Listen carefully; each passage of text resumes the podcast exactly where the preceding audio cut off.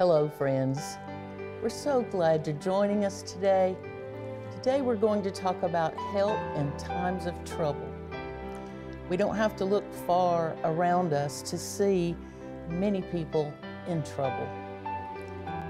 Trouble is a word with a wide range. Trouble can be dripping salsa or cheese sauce on your white blouse while you're crunching a, a nacho. Or trouble can be having a bad day. Or it can be on the other end of the range, it can be deep trouble where there seem to be no answers. Back in the early 70s, uh, a children's book was written called Alexander and the Terrible, Horrible, No Good, Very Bad Day. Terrible, horrible, no good, very bad day. Did you ever have one of those? Well, Alexander had one, and from the time he woke up, he noticed that the bubble gum that was in his mouth when he went to sleep was now stuck in his hair. And when he started to get out of the bed, he tripped over his skateboard and then he dropped his favorite sweater in the bathroom sink while the water was running. At the shoe store, he wanted blue sneakers with red stripes, and they were sold out. So his mother just bought him plain white ones. His mother forgot to put dessert in his school lunch, and all of his friends with whom he was sitting at the table, they all had dessert, but not Alexander. After school, his mother took him and his brothers to the dentist, and he was the only one with a cavity. But still, the problems had only begun. The book describes lots more things that happened during the day, but they had lima beans for supper. Alexander said, This is a terrible, horrible, no good, very bad day. And he concluded that the way to fix all of that was to move to Australia. That they surely didn't have things like that in, his, in Australia. Things would surely be better there. There's an interesting story in Scripture about a man that had I, for me, it would have been a bad day. I've been doing a little bit of reading about David's mighty men. You ever read about that? It's very interesting, and there were 30 of them, and they are listed in 2 Samuel 23, down toward the end of the chapter. And there are a lot of little just kind of clippets in there that just give us little things that some of these mighty men did. And this guy's name was Benaiah. Benaiah, and he sound, somehow wound up in this very difficult situation. Scripture doesn't give us much information, there's very little detail there, but there was snow on the ground. Now, we know what we do when there's snow on the ground. Everything shuts down, and we get some milk and bread, and we stay in the house because we live in the South, and that's what we do. But this guy was out. He was out and about on a snowy day. Some say maybe he was going to battle, but whether by choice or by accident, he wound up in a pit. Did he go in on purpose? Did he fall in? I don't know. Scripture doesn't say. Either way you look at it, there was a lion in there. Scripture tells us in 1 Samuel 23 and 1 Chronicles 11 that Benaiah slew a lion in a pit on a snowy day. That would be a bad day for me. If I were going to chase a lion, I would want to be in the wide open fields where there were lots of trees and I could duck behind one. But Benaiah killed this lion. He met a ferocious adversary in a very difficult place and he killed him. He met the worst enemy in the worst place under the worst circumstances. It was treacherous. I call that trouble. 1 Peter chapter 5 and verse 8 tells us your adversary, the devil, prowls around like a roaring lion, seeking whom he may devour. In other words, he's after you, and his plan is to eat you for lunch. And Peter calls him like a lion. Well, every one of us has a lion in our lives. Something troubling us, something we fear, something threatening us. It could be a dreaded disease. It could be a crushing disappointment. It could be deep grief. It could be financial hardship. There are just some things, some of those things, you just can't get away from it. You can't hide from it. You can't run from it. It's there. So, what do you do? Do you quit? Do you give up? Well, we've all had times of trouble. And the question for me today is what do you do? What do you do when you're in time of trouble? How do we defeat the lions in our lives? How do we deal with the trouble that is in life?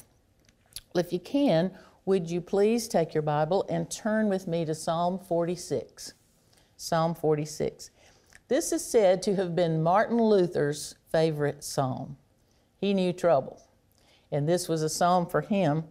But we know this that God demonstrated his love for us, that while we were yet sinners, Christ died for us.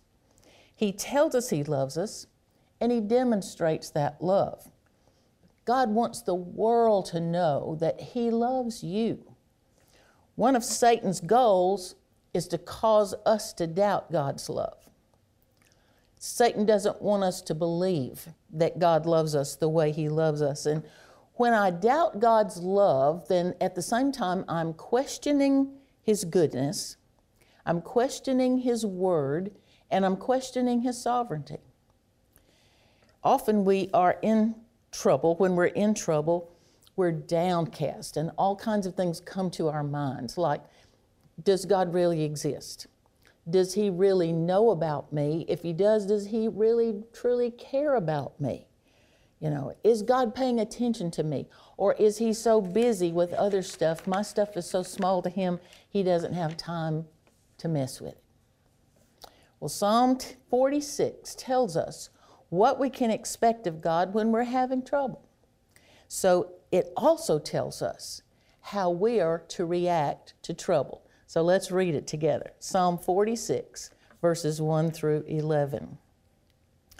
God is our refuge and strength, a very present help in trouble. Therefore, we will not fear. Though the earth should change, and though the mountains slip into the heart of the sea, though its waters roar and foam, though the mountains quake at its swelling pride. There is a river whose streams make glad the city of God, the holy dwelling places of the Most High. God is in the midst of her. She will not be moved. God will help her when morning dawns. The nations made an uproar, the kingdoms tottered. He raised his voice, the earth melted. The Lord of hosts is with us. The God of Jacob is our stronghold. Come, behold the works of the Lord, who has wrought desolations in the earth. He makes wars to cease to the end of the earth. He breaks the bow and cuts the spear in two. He burns the chariots with fire. Be still and know that I am God. I will be exalted among the nations. I will be exalted in the earth. The Lord of hosts is with us. The God of Jacob is our stronghold or our refuge. Let's unpack that. Look at verse 1. God is our refuge. God. God is our refuge. This word for God is the word Elohim. It is the name for God in Hebrew that represents the triune God, the Father, Son, and Holy Spirit. So all three of them are involved with us. Elohim, the word for the triune God. He is the one who is our refuge.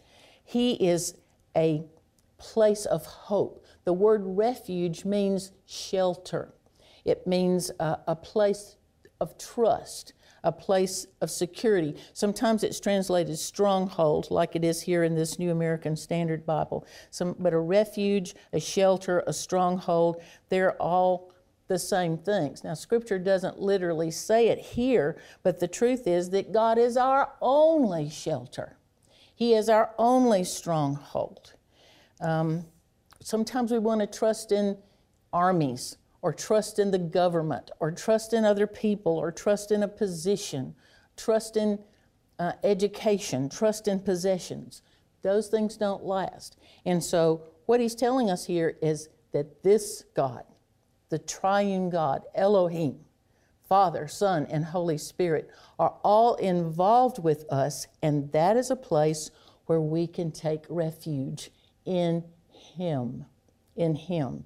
Any other place we try to hunker down is not safe. It might feel good for a moment, it might be safe for a period of time, but it's not the perfect sheltering place that we find in God. It says, God is our refuge and our strength. Strength is security, it is might, it is power, it is boldness. All power belongs to God. And so this tells us, simple sentence, a lot of stuff. God Himself is our, personally, our refuge and our strength. He is our shelter and He is our security. Then it says He is very present, a very present help. He is now, right here in the immediate present. He's not around here somewhere where we might find Him in a minute. He is right here, right now, very present with us. And in us as believers, the Holy Spirit is where? He is present in us. So there's never a moment that we're without Him. And what's He present for? This says He's present to help. He's present to help. This is divine help. It is true, working, effective, constant help. He is an exceedingly superlative help. Nobody else can help like He helps. So get it in your mind. God, the all powerful, all sufficient God, Elohim, is our shelter, He is our security, and He is always present to help us in ways we cannot even imagine. That's what it's telling us, just to start off with. Well, where does He help us? He is a very help where? In trouble, in trouble. The word trouble means adversity, affliction, anguish, distress. It literally means, and I love this translation, if you dig through, you find this meaning of the word. It literally means a tight place. Have you ever been in a tight place? Uh, sometimes here in the South, we talk about being between a rock and a hard place. That tight place, that place where you're bound, you, you can't do anything, you can't escape. So, God is our shelter. He is our place of hope and trust. He is our security, and He is right now immediately present to give effective, constant, exceedingly superlative help in adversity, in anguish, in distress, in any tight place. Are you in a tight place right now? Do you know some people who are in a tight place? That's just the first verse. Verse 2 begins with, therefore. That is an important word in Scripture. And whenever we see the word therefore, we want to ask the question, what is the therefore, therefore? Why does it say? Why does it say therefore? Well, the psalmist then gives us some pictures of ways trouble can come. And these are interesting. What does he say? Therefore, we will not fear, even though all of this trouble comes. And look at what kind of trouble he's talking about. He says, the earth could change, should change, and though the mountains slip into the heart of the sea. Well, that could be earthquakes. What causes the earth to change and mountains to slip into part of the sea? You know, I've never been in a major earthquake. I really don't want to be in one. But would you not feel helpless? Where would you go? Where's there to go? I mean, if you stand out here on the ground to get away from the building, the ground could open up. Or if you're in any building, there's no place to hide. So he says that's a kind of trouble. Uh, some people live today with fear and dread of mountains and cities crumbling into the ocean. We see about them sometimes on the news, and you know what that could be for us today face, failing infrastructures. It can happen. Big holes, sinkholes, we see them everywhere. You know, so you've got failing infrastructure. It could be bombs. Any kinds of things are out there that are possibilities to cause cities and mountains to fall into the sea. Verse 3 talks about waters roar and foam. What he says, he says, we will not fear though the earth should change, mountains slip into the heart of the sea, though its waters roar and foam. There is fury in hurricanes. Many of you maybe have experienced that. They're awful. Um, mountains quake, this says, at its swelling tide. The whole earth shakes. Everything is shaking and swelling and is overwhelmed. Even then, he says, we will not fear. Then verses 4 through 7. Now the psalmist pictures this abundant, constant river in Jerusalem. Look what he says There is a river whose streams make glad the city of God, the holy dwelling places of the Most High. God is in the midst of her. She will not be moved. God will help her when morning dawns. The nations made an uproar, the kingdoms tottered. He raised his voice, the earth melted. The Lord of hosts is with us, the Lord of Jacob is our stronghold or our refuge. So here he pictures this abundant, constant river for Jerusalem. Now, the interesting thing is, Jerusalem doesn't have such a river. Jerusalem, as I've been told, only has a few small streams. But what he's doing here is anticipating the day when the prophecies will be fulfilled. The prophets foretold that there would be a mighty river that would flow from the temple itself. Well, what's he talking about? That's the fountain of living water. That is God Himself, the living river. God. There is a river. God who makes glad the city of God. There's a river whose streams make glad the city of God. The city is glad because God is there. The city is glad because God is in her midst. There's peace there. The city is secure. God is in control. There is blessing there. There is provision there. So he says, just like shadows and darkness are dissipated at dawn, the bright rising of God is God will help her when morning dawns. This bright rising of God is going to cause the darkness of adversity to be scattered. Peace, God's ultimate peace. The nations raged, it says. Man, we, we've read a little bit about that. We're seeing more and more of that, aren't we? It's not new. The nations raged. They made an uproar. God just spoke. And at his word, at his voice, this says the earth melts. Verse 7 The Lord of hosts is with us, the God of Jacob is our refuge. He is Jehovah Sabaoth there are all of these wonderful names of God. God used all kinds of names throughout the Old Testament to tell us about Himself, to tell the Old Testament people about Himself. And one of the names that He revealed Himself as in the Old Testament was Jehovah, Jehovah Sabaoth. That is translated the Lord of hosts. Jehovah Sabaoth, the Lord of hosts. You know who He is? He is the commander of countless armies that are both in heaven and on the earth.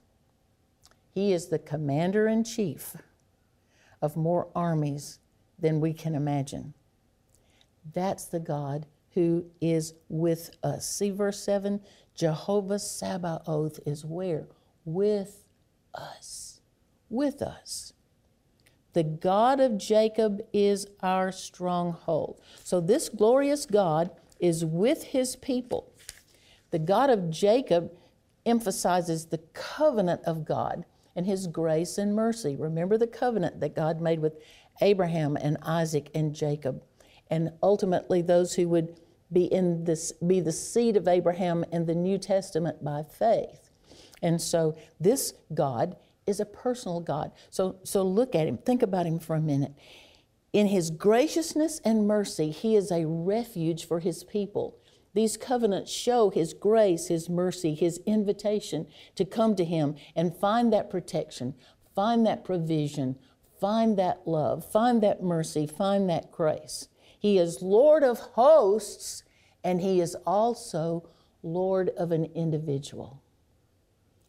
A personal God, one who wants a relationship with individuals. Verse 8 Come, Behold the works of the Lord. He has wrought desolations in the earth. He makes wars to cease. So he is the sovereign one. He is the sovereign one in war.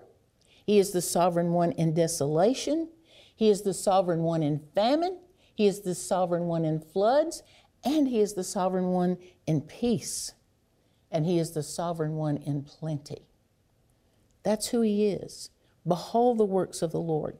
But it's uh, an interesting thing happens in verse 10. Now watch what he says, verse 8, come, behold the works of the Lord, who has wrought desolations in the earth. He makes wars to cease to the end of the earth. He breaks the bow, cuts the spear in two, he burns the chariots with fire. And then something interesting happens in verse 10. The writer has been describing the Lord, so we would call that it's been written in third person. Somebody's telling about somebody else.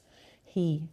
And so all of a sudden, here in verse 10, it moves to first person, and God Himself speaks. And look what He says Be still and know that I am God. Now, the idea here is not that one should just stop all that he's doing and stay in one place. This is not that kind of still. It literally says, stop striving, cease striving, let go, let go. Give God your undivided attention. What does he say? Cease striving and know, know what? that I am God. Now, the first thing we've got to do is learn to listen. Learn to listen. True discernment comes to a heart that has ceased striving and started listening. There's some fabulous things all through Scripture about God moving in quietness, about His speaking in a still small voice. And so true discernment, when I really begin to understand the Lord, when I receive what He's saying, when, he, when, I'm, when He's letting me discern what He's saying and what He's doing, it's most likely not going to be when I'm up running around talking, talking, being noisy. It's going to be when I have ceased striving and I'm willing to just be still. So, what does He say? Stop striving and know. That word know means know, you know you personally know. Know means to observe, to discover, to be sure, to understand, to see. So stop striving and observe, discover, be sure, understand, and see what? That I am God. That I'm God. Stop and think about that. And then he says, I will be exalted among the nations. We don't have to worry about whether or not God's going to win. He says, I will be exalted among the nations. I will be exalted in the earth. Oh, what a day! What a day. Then, verse 11 the Lord of hosts, who's that? Jehovah Sabaoth Um, that name is in some of the hymns that we sing. The Lord of hosts. He is the one who is with us. The one who is with us is the one who can call armies on the earth and in heaven to do whatever they need to do in our defense. Our job is to what? Stop striving. Stop striving. Let it go and focus on the Lord. The Lord of hosts is with us. The God of Jacob is our refuge. He is our stronghold. When trouble comes, God is a refuge for his people. He is continually available and absolutely thoroughly adequate. You might want to say that out loud wherever you are if you can. This God is continually available and thoroughly adequate. That God. And where does He say He is? With us. With us.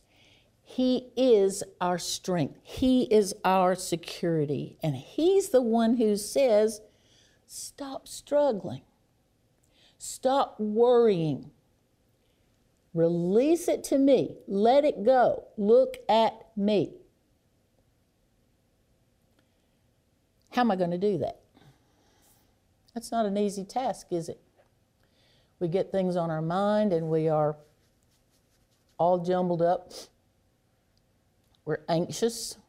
We're distracted. How, how am I going to cease striving? How am I going to do that? Well, he tells us how to do that. First of all, he says, look at the history of the nations. Read the Old Testament. Watch how God manipulated nations like men on a chessboard.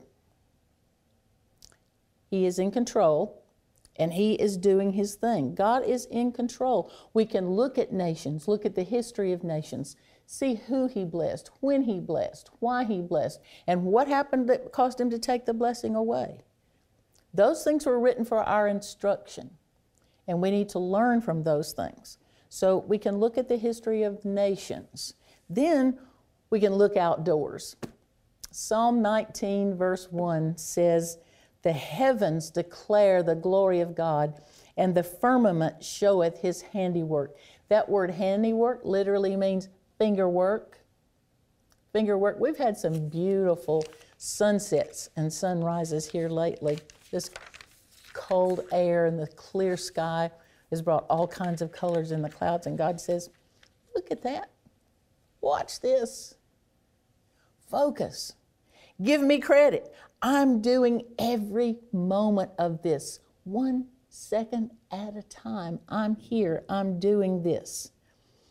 Psalm 8 is fascinating to me. It came to my mind when I was looking at this Psalm 1 and uh, Psalm 19. It says, When I gaze into the night sky and see the work of his fingers, the moon, the stars suspended in space what is man that thou art mindful of him? Why would he want to be with us when he's got and can do all of that? It's because of what Satan doesn't want you to believe. He loves you. And he's committed to being with you.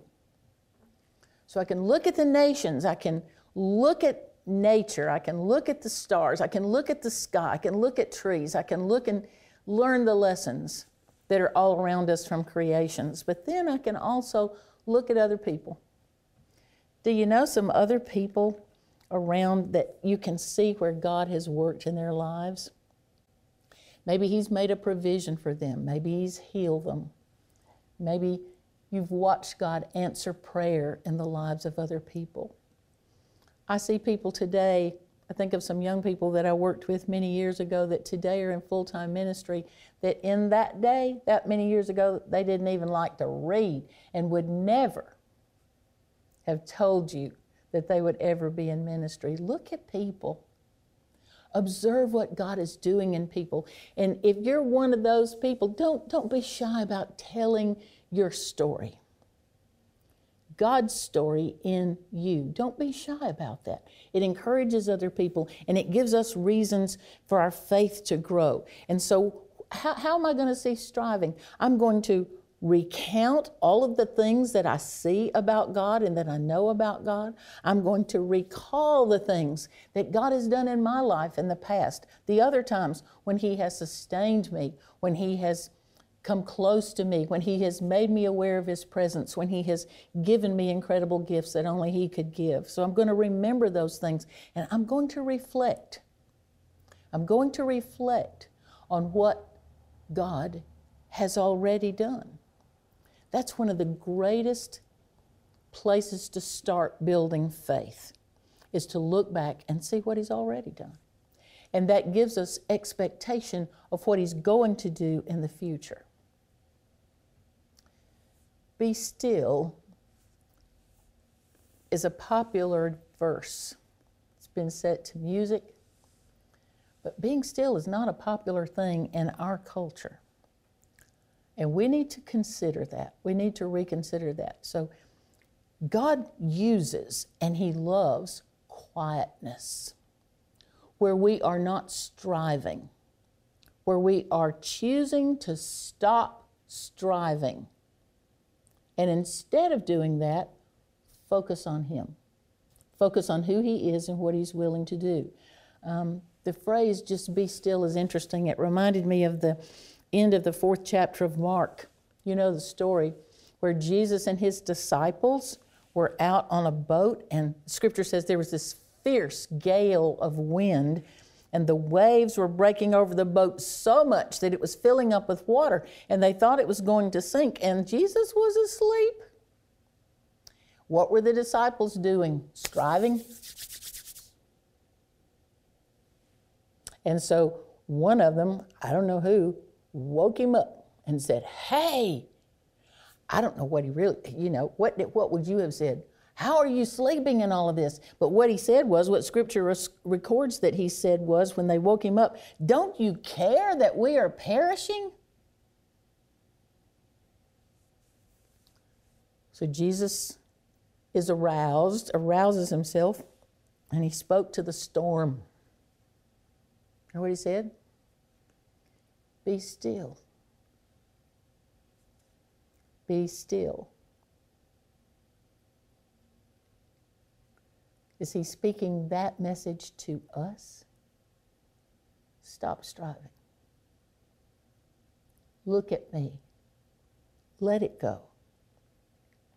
Interesting thing after that is that here are the disciples and they're striving and they wake Jesus up and they say, Don't you care that we're perishing? And so Jesus gets up and he looks at the storm and he says, Be still. And it stops. The next verse is fascinating because that's where it says, The disciples then became very much afraid.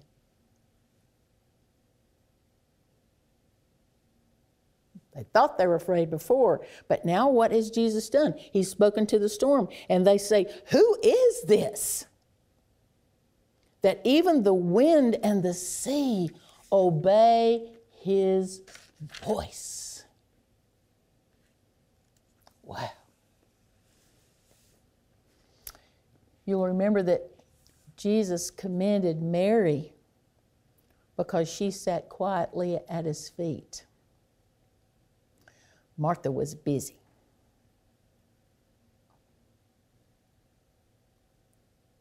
Taking time to look at him and to listen to him.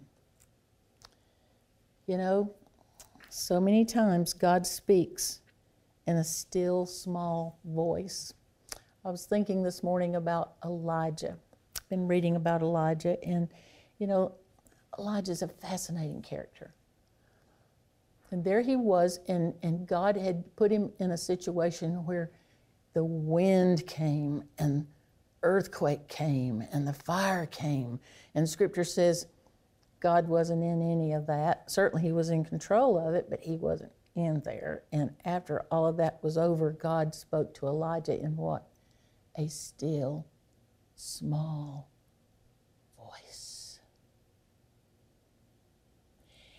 if we're going to hear a still small voice, we're going to have to stop striving, give him our attention, focus on what he is saying to us. We're going to have to clear our hearts of known sin and just sit before him in his gracious mercy and wait. We don't like that either. Wait for him to speak. What's troubling you? What kind of a tight place are you in? Realize that God is your own personal refuge. His authority is our safety. He is very much alive and this Bible, in this translation, says he is very present. Very present. Love it when Jesus said, Come unto me. Come here. Who's he talking to? All ye who labor and are heavy laden. Just come here. Bring it here. I will give you rest. Take my yoke upon you and learn of me, for I am meek and lowly of heart, and you will find rest unto your souls. Rejoice in his promises. Trust that the Lord will do what he says he will do. I'm talking to myself here as well as you when I say stop stressing about the battle. Stop stressing about the battle. We've got to set our eyes, our minds on Him and trust Him. He will give you the confidence of His presence in the midst of deepest trouble. Martin Luther said that Psalm 46 was his favorite psalm. He wrote a hymn about it. Fabulous hymn, written a really long time ago. A mighty fortress is our God. Listen to what he says. A mighty fortress is our God, a bulwark never failing. Our helper, he, amid the flood of mortal ills prevailing. For still our ancient foe doth seek to work us woe. His craft and power are great, and armed with cruel hate, on earth is not his equal did we in our own strength confide, our striving would be losing. Were not the right man on our side, the man of God's own choosing, dost ask who that may be? Christ Jesus. It is He. Lord Sabaoth, His name.